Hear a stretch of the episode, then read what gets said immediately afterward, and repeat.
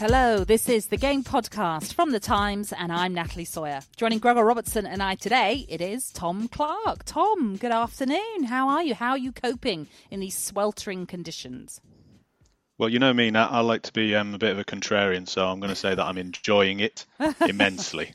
Uh, oh. even though that is a barefaced lie. I was going uh, to say. And I m- may or may not be sat currently in my bedroom with a cold towel around my shoulders, like some kind of naff boxer ready for a podcast duel with Gregor. But um, other, other than that, I'm, I'm, I'm fine. I'm fine.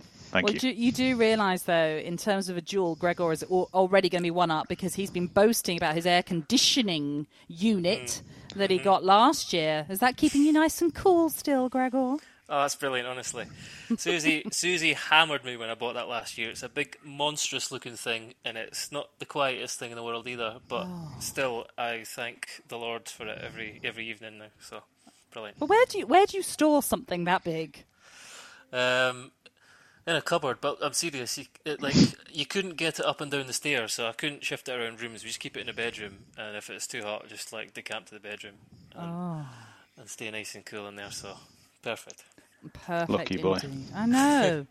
Enough of your showing off, Gregor. Uh, we have got uh, loads coming up as we round up Wolves' marathon season and look at a worrying story coming out of the EFL. But first, we're going to start in Scotland. The train is now approaching junction at platform.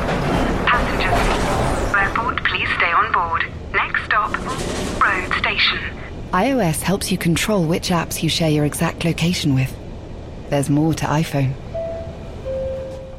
Ready to pop the question? The jewelers at Bluenile.com have got sparkle down to a science with beautiful lab grown diamonds worthy of your most brilliant moments. Their lab grown diamonds are independently graded and guaranteed identical to natural diamonds, and they're ready to ship to your door. Go to Bluenile.com and use promo code LISTEN to get $50 off your purchase of $500 or more. That's code LISTEN at Bluenile.com for $50 off. Bluenile.com code LISTEN.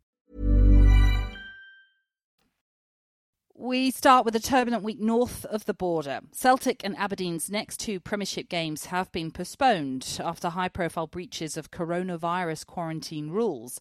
The move comes after Scotland's First Minister, Nicola Sturgeon, accused players of being incapable of living up to their responsibilities after Celtic's Boli Bolingoli broke quarantine rules before playing in their 1 all draw with Kilmarnock on Sunday. Bolingoli travelled to Spain ahead of the match and didn't quarantine on his return, something something the club were unaware of until after the game. It came just days after Aberdeen's trip to St Johnstone was called off due to two of their players testing positive for coronavirus. Eight Dons players later issued public apologies for breaking guidelines by visiting a bar following their opening day defeat to Rangers on August the 1st. So, Tom, when you heard the news from both the Aberdeen camp and the Celtic camp. Was it a sigh of, oh no, or actually, did it not surprise you at all? I think it was probably something even stronger than that. I was probably torn between anger and sympathy, um, and I think they're they're two very different cases. But I would really, really hope, as a starting point for any conversation around this kind of topic, both you know today and going forward through the season, that we really try um, I sound like I'm making some kind of political speech here, but really try to kind of judge footballers as as humans and judge them on a level with all of us, because so often footballers take a kicking, off, sometimes rightly, sometimes sometimes wrongly, in my opinion. But mm. this is such a you know a, a widespread um, issue that is affecting everyone, and it's it's I find it very difficult to judge footballers so harshly for you know the way that in which they're having to deal with this scenario of doing their job but facing such different rules to everyone else you know i mean uh, uh, you know we're all working now today and our employers are giving us flexibility around how we do our jobs whether we want to come into the office whether we feel safe to do so. And in the meantime we're all choosing because of the vagaries of the rules and stipulations to go to the pub to go to a restaurant to go and see friends to go to a park probably to go oh sod it you know what? I'm going to start hugging people. And yet footballers in order to you know let's be honest provide us with a great distraction from the horrible world that we're currently in are having to you know camp down and you know be so restricted on what they can do. Um, obviously, the Bolingoli one is about as as far as you could go to break the rules. I mean, it's almost like he's trying to, you know, come up with a funny way. How far can I push this? But you know, with the Aberdeen lads, I mean, I, I you know, I live in London. I've walked past bars in which there's so many people from different households hugging and so close to each other, and you're telling me that they're all issuing apologies to their work colleagues when they go in and see them on Monday morning. Of course, they're not. So I, I, I find it really difficult to judge them too harshly whilst accepting that, particularly in the Bolingoli case, it's you know a very extreme rule breach and violation. But I, am really trying to err on the side of sympathy, actually, um, even with the stupidity of some of the actions that we've seen so far. Gregor, what do you think? I mean, there's talk of bubbles, and footballers should be living in this these little bubbles that they're in. And, and, and Tom is right to, to differentiate between the two cases; they are very different. Um, where do you stand on it? Is it too much to ask for players to, to change their lives dramatically for, for this period that we're in right now? Well, yeah, they are very different cases. Bolingoli's, um, unless there's some ex- sort of extraordinary mitigating circumstance that we're not aware of, and he's not willing to divulge, it's that's just lunacy. Um, the Aberdeen players, um, the the thing I had, the problem I have with it is is is that if you if you look if you compare it to England, where we've had, you know, we've finished the project restart, and that was a kind of a six week window. And it was the thought was, you know, we've got to complete these fixtures for a lot of reasons. Um, this is what you have to do in order to do it. And you know, there was a few breaches, but on on the whole, the players got their heads around it and they did it. What we're what we're now doing, and what we're we're going to soon face in England too, is the beginning of a whole season where we're essentially asking footballers to barely leave the house apart from training for an indefinite period. We don't know mm. how long this is going to go on for. So, like Neil Lennon was asked about it, and he said, "Look, we've said you can't go to restaurants, you, you can't socialise, you can't go to cafes. So, a footballer now in Scotland can't really do anything outside work, and that's going to be that's. I'm, I'm almost certain that's going to be the same here. You're going to have to live your life differently if you're a footballer. As restrictions are eased, uh, kind of nationwide, and you know the government rules. Aber- the Aberdeen players broke them. They, there were too many households. So that was the reason for it, and obviously they weren't to know that there was it was the beginning of a of a of a kind of a, a serious spread in Aberdeen. Um, so so yes, they they can't break rules, but we're asking quite a lot of footballers now, and it's not no longer a six week window to finish a season. It's the start of a new season. So, in that sense, Tom, do you think we're actually going to see more footballers breaking the rules then? Yeah, I wouldn't be surprised at all because, as I said, firstly, I'd keen to stress that they're not the only ones. You know, you see people technically breaking the rules all over the country. I could go for a walk around the block and I'd probably find a couple of people breaking the rules technically. And I mean, yes, I mean, people might be listening to this and going, yeah, but they're so lucky, they're paid a load of money and all this kind of stuff. I I just think that's just really shouldn't come into it in this case because it, that the scenario Gregor has just described is so difficult. You know, whether you're an older player in their 30s who's maybe got kids and a family, and it's you know absolute torture to be stuck in the house the whole time because you're going absolutely mad and you need some space and you need to be able to take the kids out or if you're a young footballer, you know, a 22 year old who's maybe moved from home only last season on a transfer from a different country, and now you're asked to stay in your rented flat somewhere, just playing Xbox all day long, waiting to go to training and waiting to go to the game. That's that's just not healthy, but you know, mm. in terms of the you know mental health of sportsmen, which is becoming more prevalent these days. So I think it is it is a sign of things to come because I actually think the more you kind of lock clamp down on it, the more there's going to be this sort of sort of feeding frenzy, which there always seems to be around footballers. Which is what my point is. I really would like then not, you know, this footballer drink driving, a footballer, you know, caught smoking, all this kind of stuff that we've had through the years, setting setting an example and all this kind of stuff. To me, this is really different. And if we keep hammering them and keep going at them, it's it's just going to carry on because we're we don't want it to stop. We're all desperate for the season to start again. You're telling me you're going to be able to tell, you know, a, a Rangers fan or a Celtic fan that you know actually, well, we'll we'll call it off then. And the same in England. You know, if this kind of creeps up again in the north, you know areas of the north, maybe it spreads into Yorkshire. You're going to tell a Leeds fan that we're going to be able to call the season off before the Premier League starts? Not a chance. So if we want this brilliant escapism, we want this outlet for you know a release and escape from the the world that we're in. We've got to allow footballers some slack, and we can't just keep hammering them. But um, we have to accept that they probably are going to break the rules because the ru- rules are pretty harsh on them. I think. Hmm. Uh, it is that case, isn't it? Of, of already mentioned both of you that we're trying to come out of of a lockdown, yet those players, Gregor, are being asked to remain in a situation that nobody wants to be in. I mean, a lot of people found it very difficult to be stuck inside for as long as we had to be uh, inside. So, are we expecting too much of footballers? Are we putting too much pressure on them?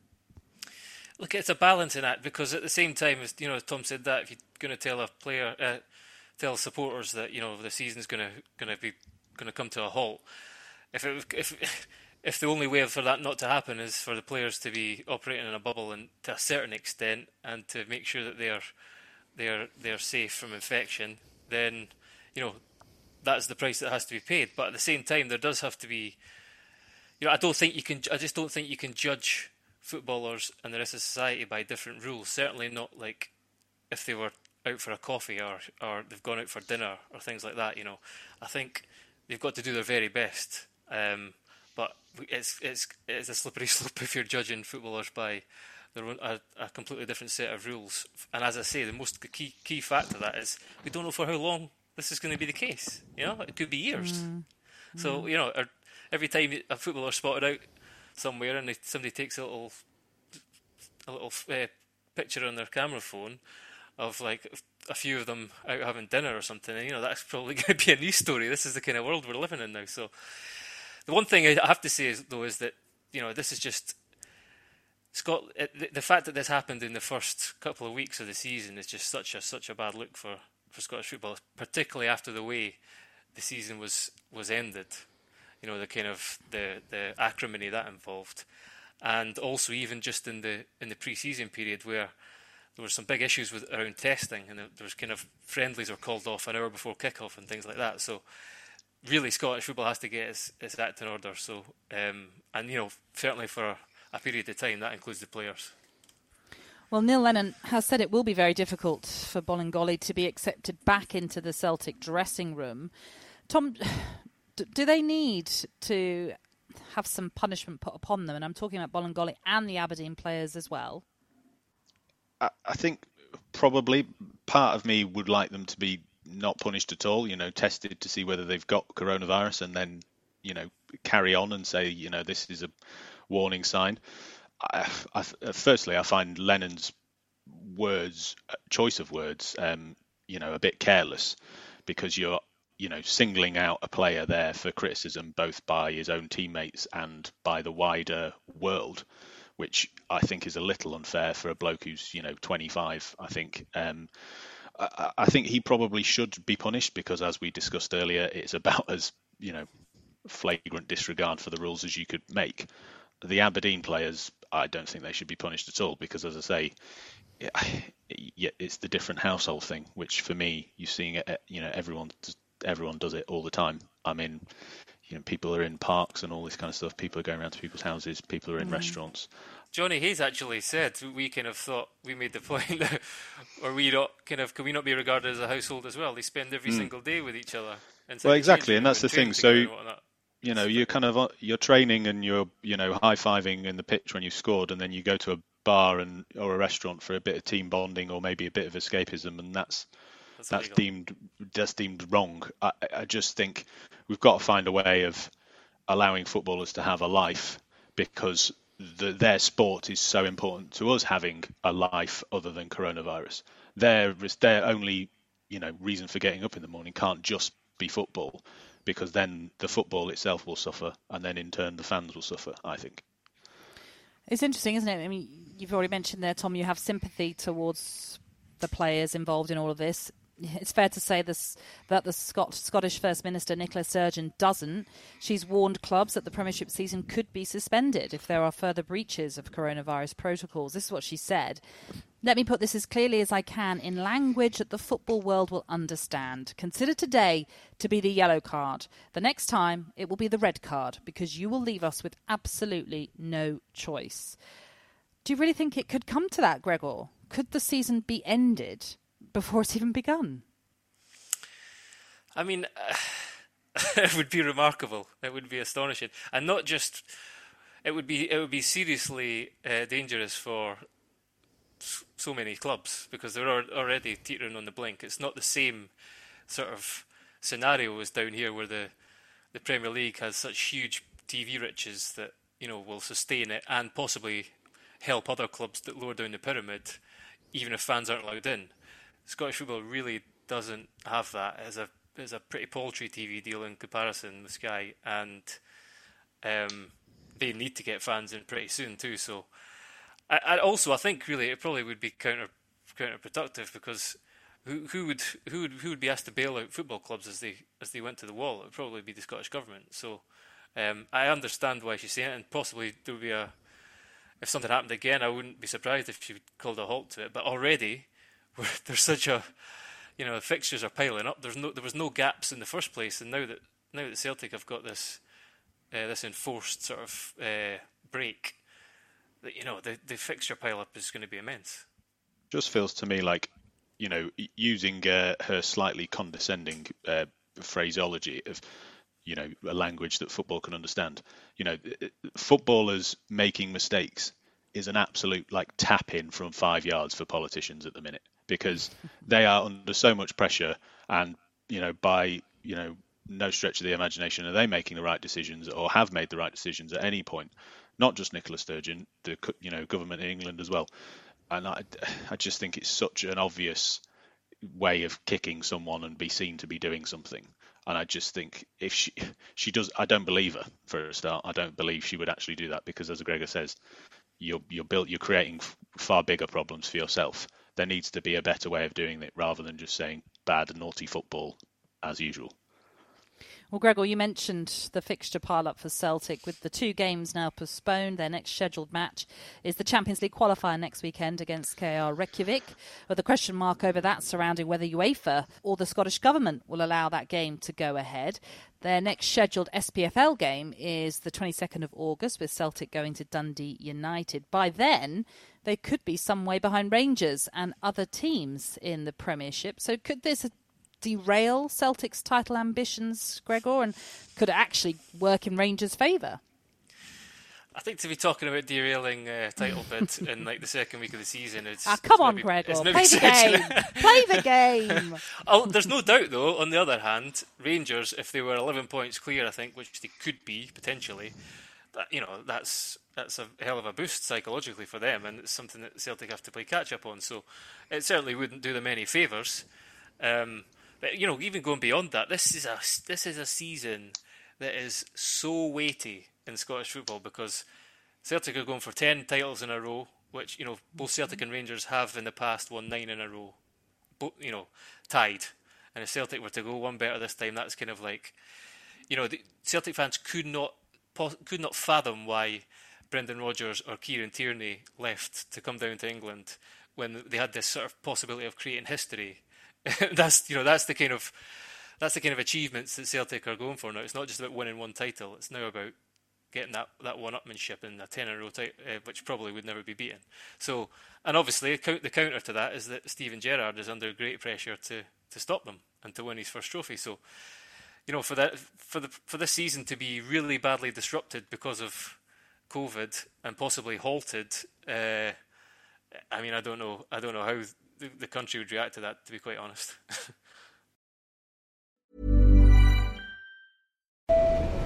the train is now approaching.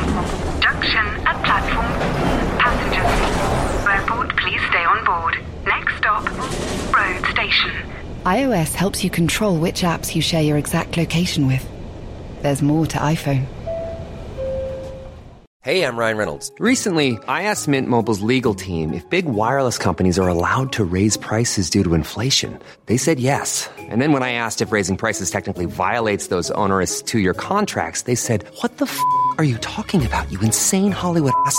So to recap, we're cutting the price of Mint Unlimited from $30 a month to just $15 a month. Give it a try at mintmobile.com slash switch. $45 up front for three months plus taxes and fees. Promo for new customers for limited time. Unlimited more than 40 gigabytes per month. Slows. Full terms at mintmobile.com.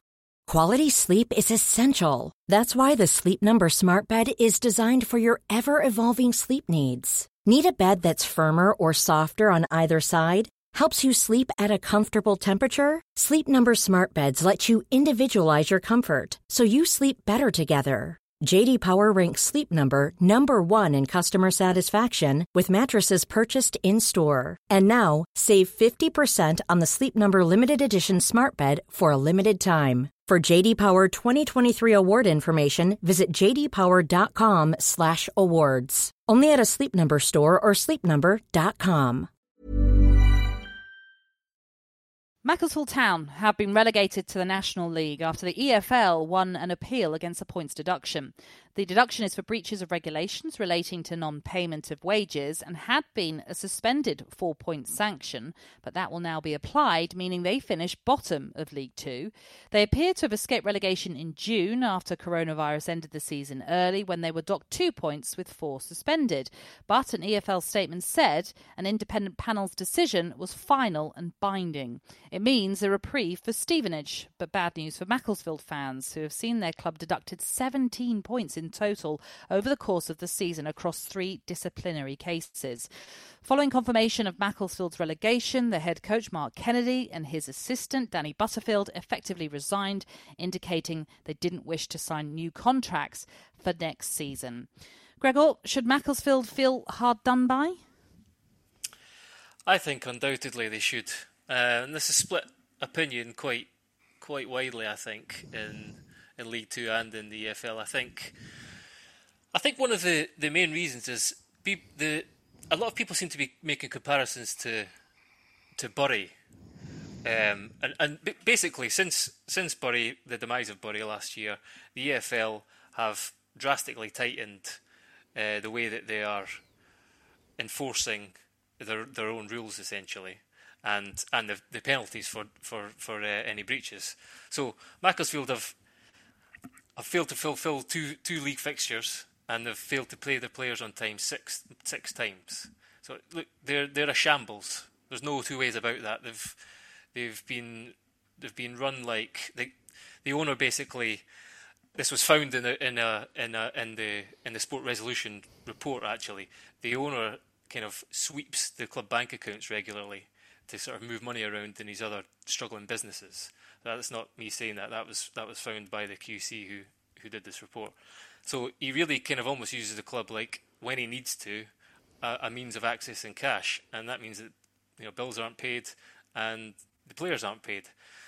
So there has, you know, there, there, has to be punishments. But I think there's in this case what is different, and it's a bit like Wigan actually, is that there's there's no sporting advantage to Macclesfield.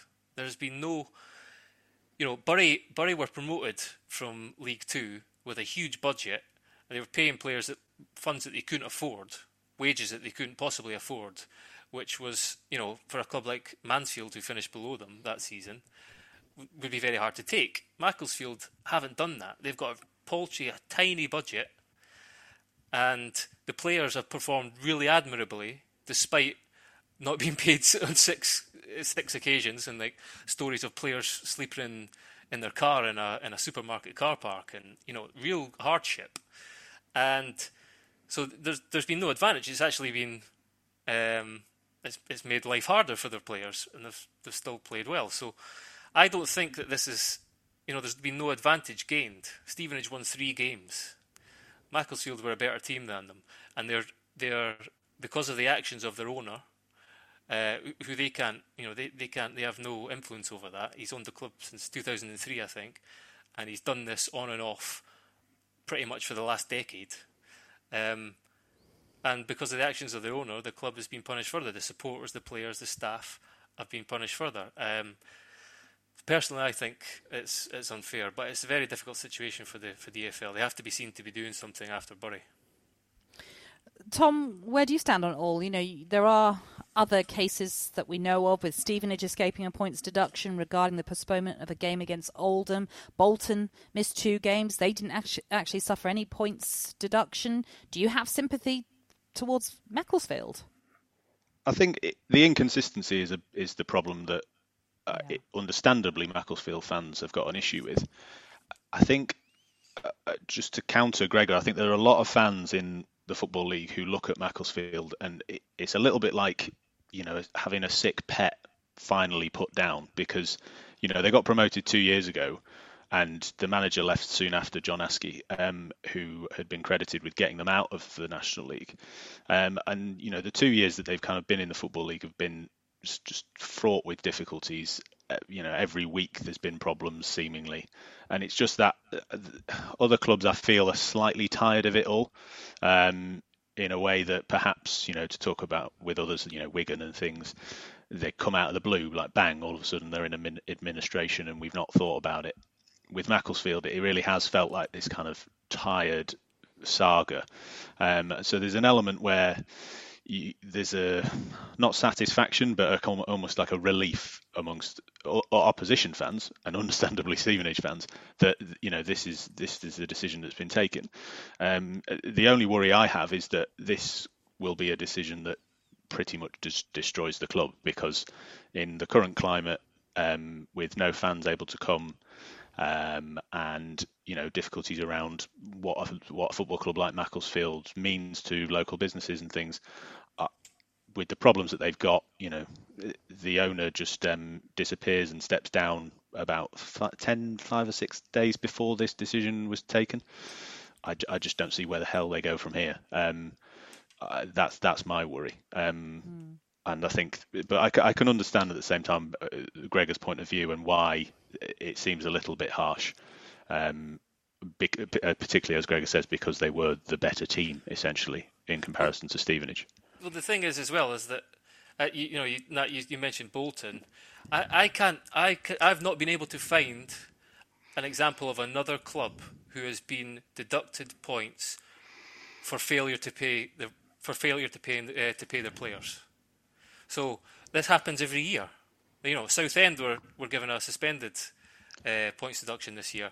As you say, Bolton, Bury, Oldham, Morecambe. You can you could re, you know run off a list every year of clubs that pay their players late. And I'm not saying that's good. And I'm not saying it's right. And there should be sort of I think there should be sanctions in place where it's an almost an automatic thing. You shouldn't have clubs lobbying the EFL to say we're sick of this. It should be if you're if you if you fail to play your, to pay your players on time, I don't know a three point sanction. It happens immediately. It should be there in black and white. What the, what the problem with this has been, there's just a constant legal to and fro, and where there's an independent commission who, uh, you know, they, they, they hand down a points uh, a, a, punishment, and then the EFL appeal it. That's that seems bizarre in itself. The mm. football league appealing against a decision from an independent uh, uh commission. So it's just never ending. And I think, as I say, the fact that Macclesfield are not only the first club to have been uh, given a points deduction for failure to pay their to pay their players on time, um, it's happened three times. Mm. D- Tom, do you agree with that? What, what, Gregor was saying about perhaps the EFL need to have clearer rules in place for their points deductions, and perhaps they should happen immediately when a, a club doesn't pay its its players on time. Let's not forget what happened with Wigan and the points deduction not happening until that final day of the championship season. Do, do you think the EFL should be stronger with their rules and change things? Clearer, I think, is the is would be the more important thing for me, and an accountability. To me, you know, when the Macclesfield decision came out, all you had were these kind of statements from nameless people. I, I think it would. There should be some kind of whatever you want to call it, a group, a board, a watchdog, something which has sole responsibility and sole, you know, guardianship over financial matters and the running of clubs because this happens far too often and the people that suffer are the local community and the fans and the managers and the staff who lose their jobs. And the people responsible seem to me to just run away. Um, if you compare that to on the pitch, when a team is doing badly, the manager who's responsible loses his job. When a football club is run badly, it doesn't seem to work in the same way. And I think Gregor's point about perhaps you know incremental, you know, on the spot decisions where you know, as I say, some kind of watchdog has overarching responsibility for these kind of decisions and therefore therefore there would be a bit more accountability. And uh, we, as fans, we would know who these people are. It wouldn't just be the EFL says. You know, it, there would be some people who would be picked or you know voted for or you know put in put in charge of dealing with these matters, so that it doesn't get to this situation where there's been these uh, incremental decisions and eventually some panel somewhere goes, yeah, you know, let's finish him off for this. It it just all seems that seems a bit wrong the one sorry one thing I would add is that the EFL, uh, the EFL is the clubs. We keep coming back mm-hmm. to this. The EFL make their own mm. rules, so the clubs. It's up to the clubs if they want to change this. And it, what Tom is essentially describing is an independent regulator, which fans have been calling for for more than a decade, because they, as as I say, the the the EFL are a members club. Clubs have wildly different priorities and uh, agendas an independent regulator would be seen as something that would, you know, to govern the game rather than, than the clubs governing themselves, which they are failing to do properly at the moment. So, hmm. um, the one thing about Wigan too, sorry, quickly, is that that is an automatic. If you, if mm-hmm. you become if you become insolvent, you're given a 12 point deduction automatically. The thing, the only delay was over the timing of Wigan's point deduction. So, Macclesfield haven't gone, haven't become insolvent, um, and they've they've the, the maximum point deduction you can get is 12 points but they've received 17 because it's been over a period of the season. So mm. they, that's another reason why they feel hard done by. If they'd if they'd gone into administration, they would have only been deducted, deducted 12 points. But they didn't do that. They they eventually have paid their players. It's just been catastrophic mismanagement that's brought them to you. You mentioned, Gregor, a little bit earlier on, uh, the owner, that is a certain Ammar Al Kadi. Uh, he's an Iraqi born businessman who describes himself as a genuine fan, has been involved at the club since 2003. And Tom, you also mentioned the fact that just last week he stepped down from his position as chairman, but remains Macclesfield's majority shareholder until he can sell his stake in the club. But Macclesfield, as we know, have had one of the smallest budgets in the Football League and among the lowest average gates. There's no chairman, there's no chief executive, no general manager, no commercial manager, and no academy.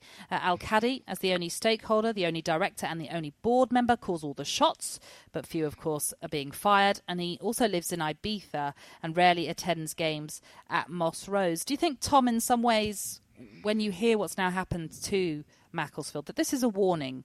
To, to clubs really too, and I say this in speech marks, to choose your next owner carefully?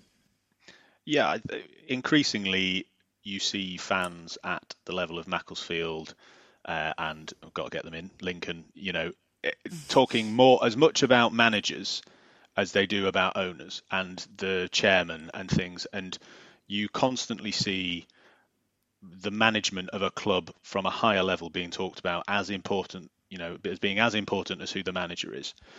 You know, I think eh, in the Premier League you could perhaps get away with it, but at, this level it's so important to have structural, you know, a, structure in place that allows you know good decisions to be made for the continuity of the football club within within the football league if they're you know as gregor mentioned before Bury just spent their way to promotion and didn't think and didn't look ahead to what it might mean for the club further down the road. Um, if if there were a way for fans to choose their owners, I'm sure there would be lots of fans out there desperate for the chance to um, to have a say and to you know to really have a a, ch- a, choice in picking owners sometimes because there are some there are some terrible ones out there as much as there are some brilliant ones. Um, but it, it, it is another warning. But I'd, until the kind of um, body is in place uh, among the EFL that I talked about before, I, I don't really think that warning is going to be heeded because these kind of owners will keep coming and going at football league level just because they can. I think, sadly, quite a lot of the time. Well, in theory, the club's finances should be boosted by EFL parachute payments next season, which should permit a degree of stability. And some fans are even looking forward to meeting old rivals Stockport and Altrincham in the National League. Now, Tom, I know you're you are a little bit worried about the future for Macclesfield, but Gregor, mm. do, do you feel that they could bounce back? Well, I mean, yeah, they get parachute payments, but uh, there's another way of looking at it, which is when they were promoted in, in 2018 their budget, their playing budget was 350 grand in the National League, which is one of the lowest in in the fifth tier, and they won the league. And so then, when they when they were promoted, your central funding leaps from ninety thousand pounds to more than a million. It's like can be 1.3 million with TV money included, and still this has happened. So they, they've not gone out and spent for like you know they've they've increased the budget so they can compete, but they have still got one of the smallest budgets in the football league, and that is with you know that should have been an opportunity to sustain the club and run it kind of in a as Tom said, you know, put in put in place a structure and whatnot, and it's just not happened. So they've they've they've brought back a guy Mark Blower who was a former chairman of the club, um, and apparently he's he's competent, but it, he's also been in place in the past when the same things have happened. I, I remember speaking to a player who said that the the team the season they got promoted from the National League, the team en masse went up to meet him at a at a local golf club to confront them about late payment of wages. So he was still he was there and in place when when this was happening in, in the 50s. It's been happening for years. It's just that it's more in the in the sort of public eye when when you're in the, when you have that status of a football league club.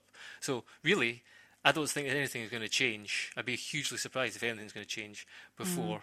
Al Qahidi sells the club. Yeah, and Tom, you've mentioned, you know, we know that you're a Lincoln fan. You know how hard it is to get out of the National League. So so difficult, and I mean, you mentioned there talking about Stockport. I think I've said it before on the show. When we were relegated, Stockport were relegated with us, and they were then went down again the next season. It, it's so difficult, and as I said, in the climate that we're in at the minute, with who knows what in terms of fans coming back into stadiums, I just don't I don't see a bright future for Macclesfield at all. And I mean, there's an there's an element as well with I think just quickly with clubs like Macclesfield where I kind of I talked about it before with a kind of sick pet. Uh, I'll probably you know upset a lot of Macclesfield fans, but there's, there's never there's never been that kind of allure with them as a club. As Gregor said, they managed to pull off a brilliant promotion with barely any money in the National League, and I just don't see uh, there, there would need to be a complete revamp for any manager or player to see that as an attractive proposition. You know, battling away with all this going on in the background, not sorted in front of no fans at a ground like Moss Rose, which isn't the most inviting at the best of times, and I say that having been there plenty of times. Um, I, I, I, just I just can't see it. I don't see where it comes from, even with you know a few new people in charge in the boardroom. I, I, I mean, uh, yeah, I'd be interested if Greg, you know, Gregor, if you're in it, if you're towards the end of the season, do you take a one-year deal at Macclesfield, knowing they've not paid paid their other players for a year? I mean, I wouldn't. Well, yeah, I know it's just in the current climate. I think be a lot of players out there desperate to to get, get any employment yeah, at all. Perhaps. But the the one thing you would say is, as soon as Al Qahidi leaves, if he was to leave, apparently every local business has walked away.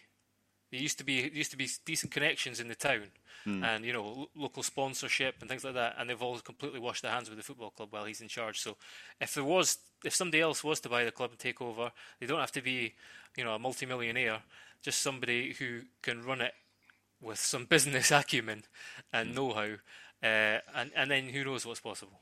After 383 days and 59 games across 12 long months, Wolves' mammoth campaign is finally over in the Europa League. They were left to rue a missed penalty from Raul Jimenez as they were knocked out of the competition by Sevilla, who landed a late knockout blow in a 1 0 win. It ends an exciting season for Wolves on a deflating note, with their late loss of form resulting in a seventh place finish in the Premier League, which wasn't enough for European qualification. So, Tom, how will Wolves look back on this season, do you think? I wouldn't be surprised if there's a few fans out there feeling a little bit deflated at the moment. Um, and I would understand that feeling because they'd have probably looked at the Premier League run in and seen the teams, you know, like Tottenham and even you know right up to Manchester United, you know, Manchester United managing to get in the Champions League and thought, how the hell have we let that happen? Um, I, I, but I just I think they should be you know really pleased because it's a hell of an effort to have you know performed relatively consistently consistently over that period of time, um, and I think it's been a great season for them, and I think perhaps that as a wider footballing you know uh, society. We look at them because they've got some brilliant players and they've had some financial backing and think oh Wolves are brilliant now. But quick to forget where they've come from in terms of you know the promotions from the championship not that long ago. Um, I think I think they should look back on it as a as a brilliant season but though I could understand why in the initial you know aftermath there might be a bit of disappointment hmm. of course Gregor as Tom has rightly pointed out, towards the end of the season, they sort of were a little bit hit and miss in the Premier League. But there was a time when people were suggesting they, they could bag European football again next season. That's not to be. Could could and, and should they have achieved more? I mean, as Tom says, getting getting so close to, you know, people talking about them reaching the Champions League and stuff. Uh, there will be some disappointment, but I think you have to put in context. Three years ago, they were in the championship. They've just got to the quarterfinals of the Europa League. I think I think it's the first time they've reached that sort of stage for since 1972. Um, two seventh place finishes in a row. That it's uh, and also uh, the, you, we have to kind of hammer home how long their season has been. yeah, it's, it's a joke, and I think I read somewhere that they covered twenty five thousand miles as well on the road you know, because you're going to so many far-flung places in the Europa League, and it starts so early in the season. And we have to remember how badly they started as well because of that in the Premier League. And then you know they found their form, and I, I think I think it's been another successful season. And I actually think if they were to if they were to choose between another European adventure in the Europa League and maybe a season out of it, with the potential of you know having a bit of a, a clearer run at trying to get into the top four next season with some backing in the summer, then they might look back on it as actually not no bad thing to have fallen out of that final European spot. Yeah, they went uh, without a win in their first six games in the Premier League. But as you yeah. say, Gregor, they started way back on the 25th of July in the Europa League qualifiers. So it has been a, a long, long season for Wolves. And their boss, Nuno Espirito Santo, uh, is very proud of his side's achievements, given the size of their squad, but admits they will have to bring in new faces in order to remain competitive. Uh, Nuno's side used just 21 players in Premier League matches this season. That's fewer than any other team, while as many as eight players featured in at least 50 games in all competitions. Nuno said it's a small squad and we must be really proud, but now we need to make good decisions so we do not make mistakes like we did before. We need more players that can help us do we think Wolves will get more quality players then in this transfer window, Tom? I, I wouldn't be surprised given the quality of players that they managed to sign over the last two seasons. Um, I think people like Raul Jimenez could do could easily be playing uh, at you know in inverted commas bigger clubs across Europe.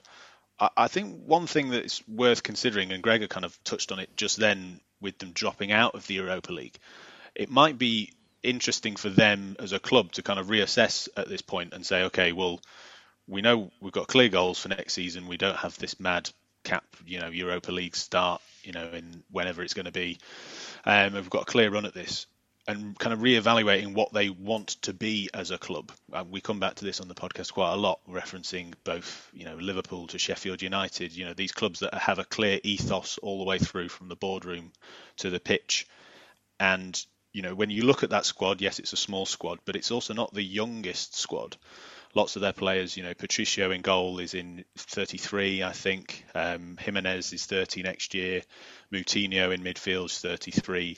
Neves and Adama Traore are quite young, but then they might also be the two players who you would suggest might they be on their way.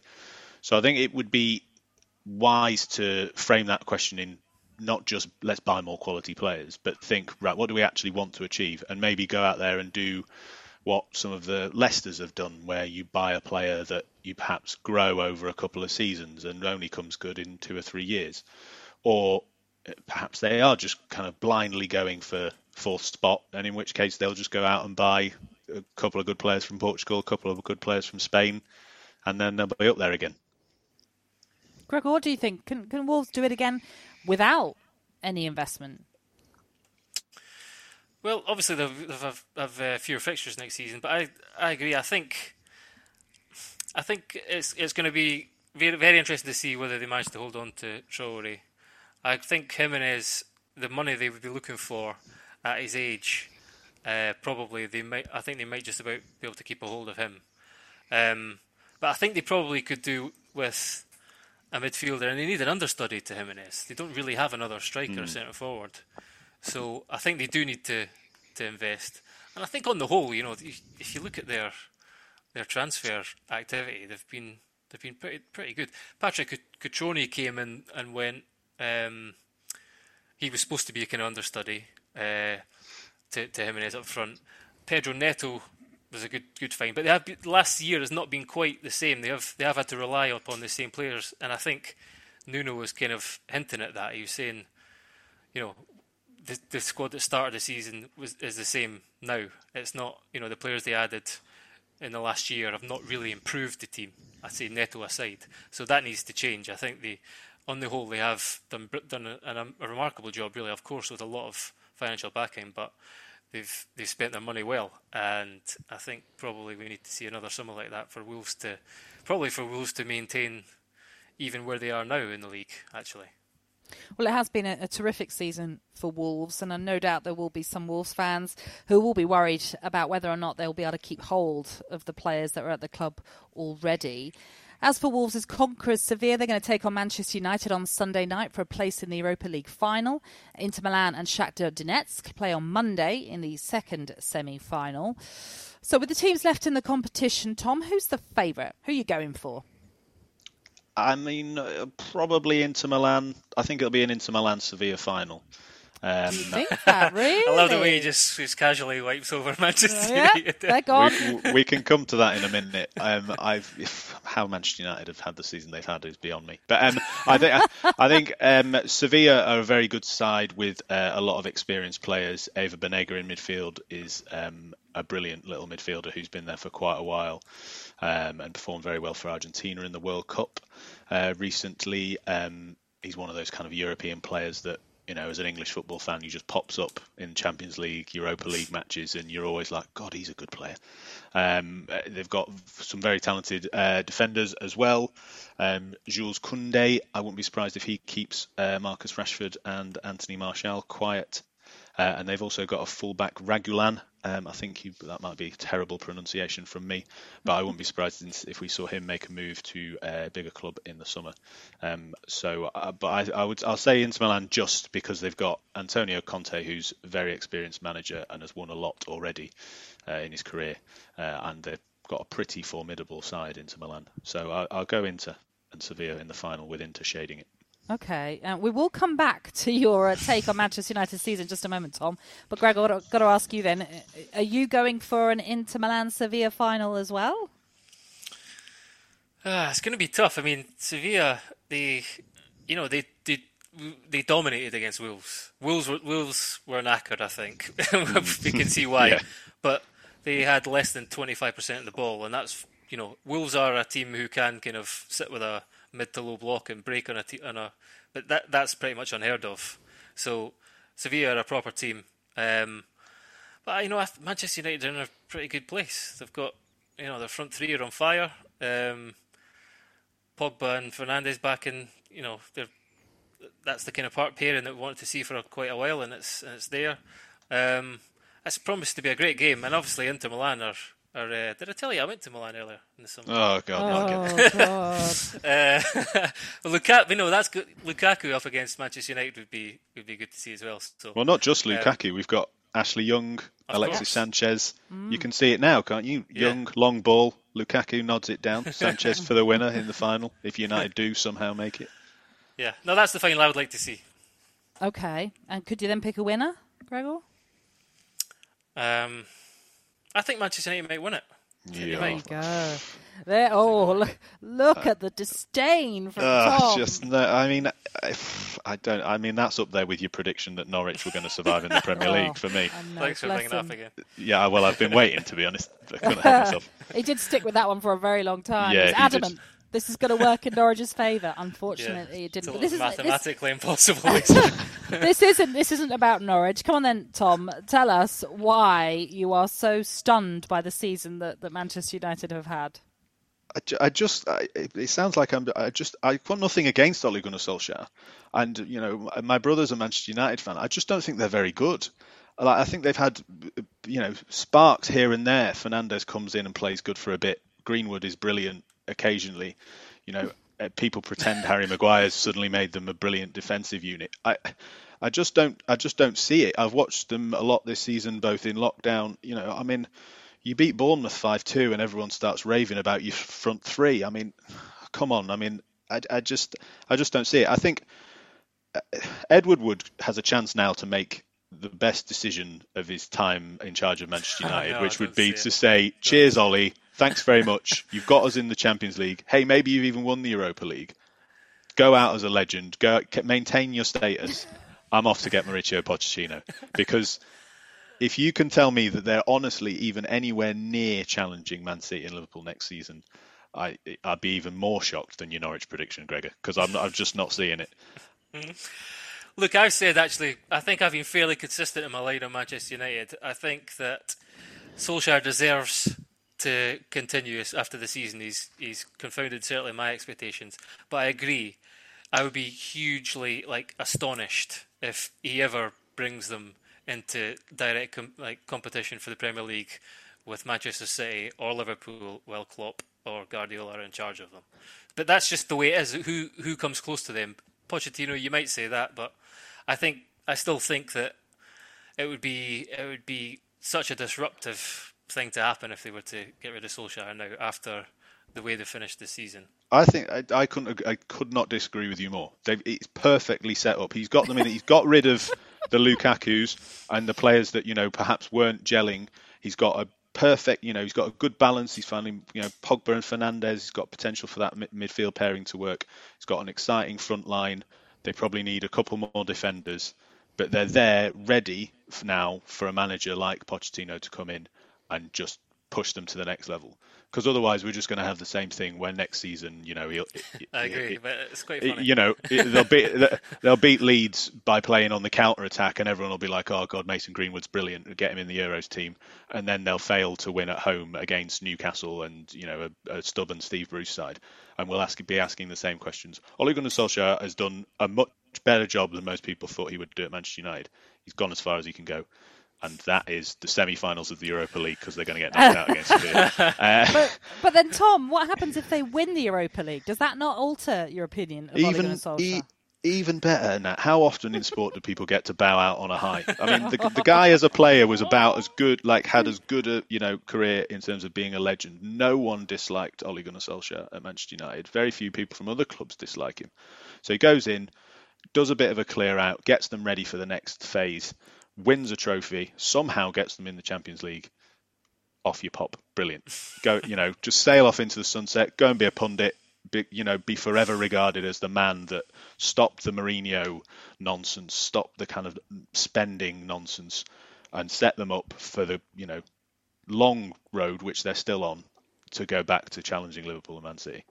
Does your you mentioned your brother? Does he agree with you? Does he have the same take? He's actually sat next to me, just writing things down, and just I'm just I, am just saying it. No, he, he, agrees with me to a certain extent. He's he has the more blind loyalty to players that I slag off. But um, I, I should say this isn't this isn't coming from any kind of bad place. I just think I just have watched them uh, time and again, and I think this season I think they're almost a little bit like Wolves. They seem a bit tired.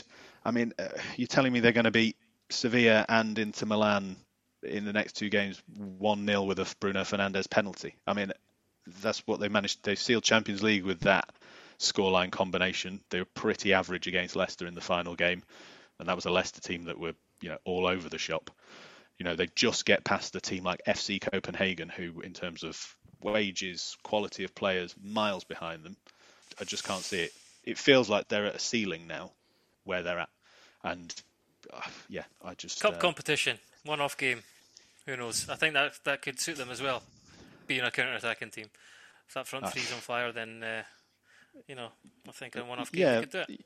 Uh, yeah, they'll get to the final and get thumped by Inter Milan. but I, either way, I just think I just think they've gone as far as they can go now. I just don't, you know, that's that's what. I, but I'm being serious. It sounds like I'm being kind of, you know, jokey. But Gregor, do you not think even whether whether or not they win the Europa League or not, is there not a case to be made for saying, right now, let's go to the next level? And in the same way that you buy your a squad of players gets you to one place, you don't then go right. You you lot are good enough. You go right. You lot off you pop. That doesn't seem to happen with managers that often, and I just feel like this is a classic case where it could.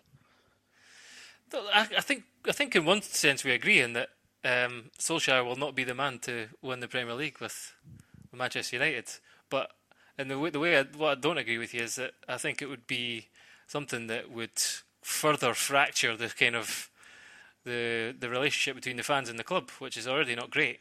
And I don't think that's a price worth paying right now. I think even if there's another season of kind of, as you say, getting rid of some deadwood, improving the score a little bit, um, you know that that's even there's even a question mark about that when when you don't know who's really at the helm and who's making the decisions. If Ed Woodward's the guy who's hmm. who's spending Manchester United's funds, so there's bigger bigger issues, and you wouldn't know he's the guy who's employing the next manager too. Yeah. So I think they've done all right actually, just yeah. leveling things off, making the Champions League, and if they were to win the Europa League, absolutely no chance they should get rid of him. I think I would just say one thing. Nat, you asked about my brother and whether he agrees with me. he he does say that even as an ardent Manchester United fan, and he's not the only one because I grew up there, so I've got lots of friends who are Manchester United fans, and lots of them say love Ollie, but he's a bit of a. He, some of them say he's a sham as a manager. That's too far. but some of them say th- this is all he can do. He's got one tactic. It works against some teams. It works with Greenwood and Rashford. It doesn't always work. We've, this is as far as we can go. And I, yeah, that, that's that's why I've taken their controversial but excellent views and parroted them as my own. so there you go. So for you, let me just sum up then, Tom. For, for yep. you, Solskjaer obviously has to go. Go go out on a high, however yep. that ends. Good luck to him if he wants to win every game one 0 Fine. But what? But, but why not give him the start of next season to see how it really works for getting like Pogba and Fernandes to properly work together at the start this of a is, new season? This is a moot point. He's not going anywhere.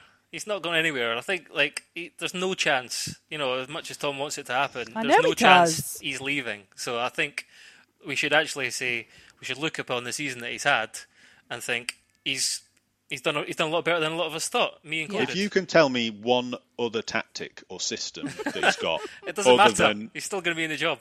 I, but he, but that's but that's the problem, isn't it? If he if he's actually going to, he doesn't have an overall ethos and a system and way of playing. He has one tactic, which that's is his challenge. Yeah, that's his challenge. Now, aye, you could almost, doing that. He's been yeah. he did that in his first few months when he had that great period, which then got him the permanent job. He's still doing it now, all all this time on. That's my issue.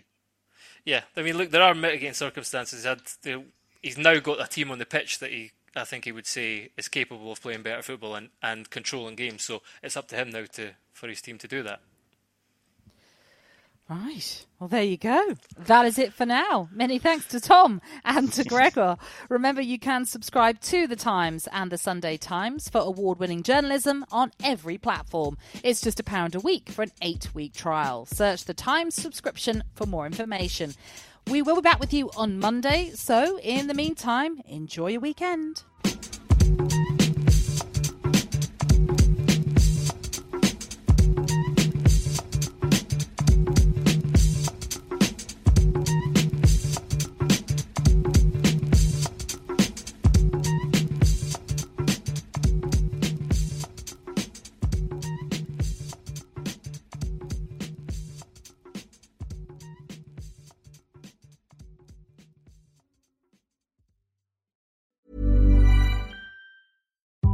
VoiceOver describes what's happening on your iPhone screen. VoiceOver on, settings. So you can navigate it just by listening. Books, contacts, calendar, double tap to open. Breakfast with Anna from 10 to 11. And get on with your day. Accessibility. There's more to iPhone. Hi, I'm Daniel, founder of Pretty Litter. Did you know cats tend to hide symptoms of sickness and pain? I learned this the hard way after losing my cat, Gingy. So I created Pretty Litter, a health monitoring litter that helps detect early signs of illness by changing colors, saving you money and potentially your cat's life. Pretty Litter is veterinarian developed, and it's the easiest way to keep tabs on your fur baby's health right at home. Go to prettylitter.com and use code ACAST for 20% off your first order and a free cat toy. Terms and conditions apply. See site for details.